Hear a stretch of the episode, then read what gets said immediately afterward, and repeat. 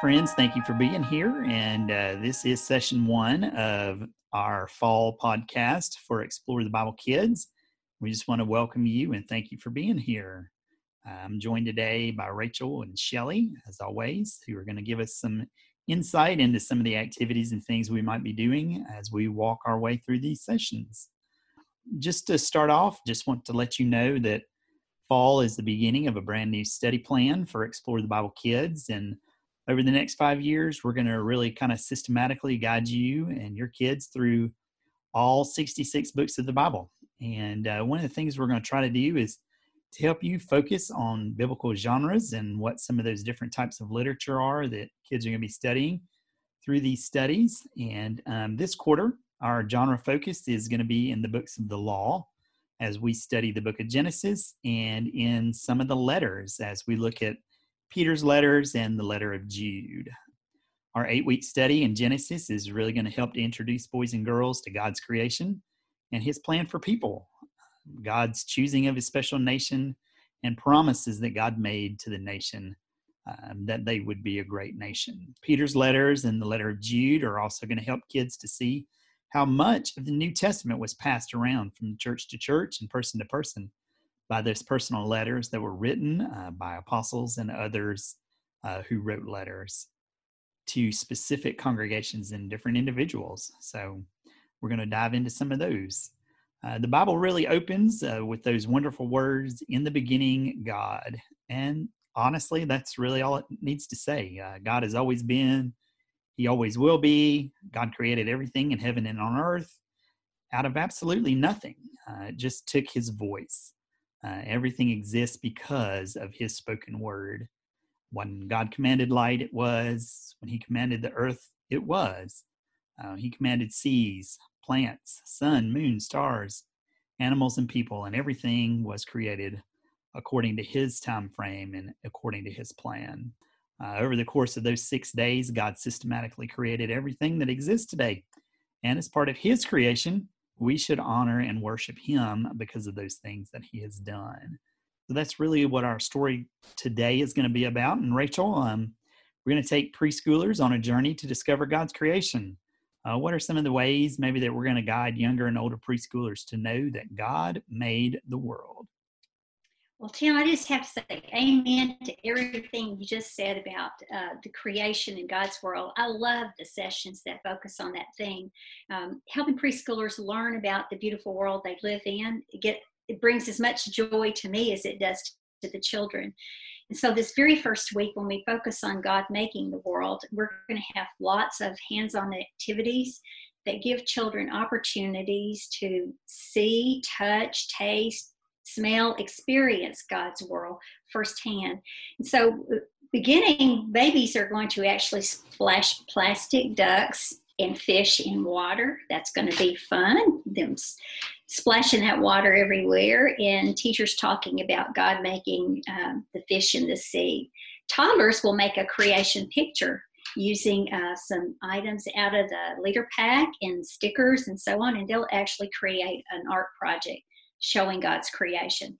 And older preschoolers are going to actually uh, investigate, examine, and take a close look at several of God's uh, creations, such as flowers, pine cones, rocks, shells, and food items. So this will be just a fun-filled week for everyone all the way around, and I think teachers are going to have as much fun as the children do as they uh, explore God's world. Excellent. That sounds like a lot of fun. Splashing in water. I know they're going to love it. Shelly, uh, for some of our older kids, um, they're going to hear that God is the author of and the ruler of creation. Uh, God created it, God rules over it. So, what are some of the ways that we might help kids to appreciate the things that God created this week? One of the activities for younger kids is a game called Creation Turnover. So, this is a version of Fruit Basket Turnover, but instead of fruits, we're going to play with categories of creation. So, you can choose whether those are bigger categories like stars, sky, trees, or if you want to get specific and do certain types of trees, you can. We did include a tip that if you are playing with young younger kids that you may want to uh, write down the categories that you are assigning them on name tags so that they can't forget who they are um, and also so that you won't have one kid who suddenly um, appears to be in every category. So this way they'll all have um, who they are and they won't forget that.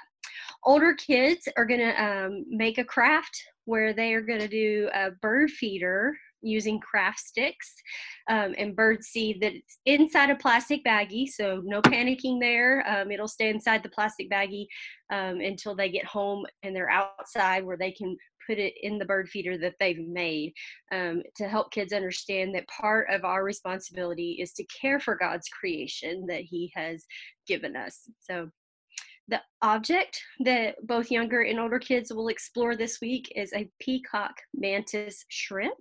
And this small, colorful creature was created to give glory to God. And it's got some very unique features that kids will discuss and learn about and understand that God created it with those exact unique qualities so that it could live and survive and that we have an amazing creator. Now, as you mentioned, Tim, um, in Bible study, both younger and older kids will introduce the concept of genre to boys and girls. And to help along with that, we have created a poster item that will help you explain the difference between genre and divisions. So you can use that throughout the quarter.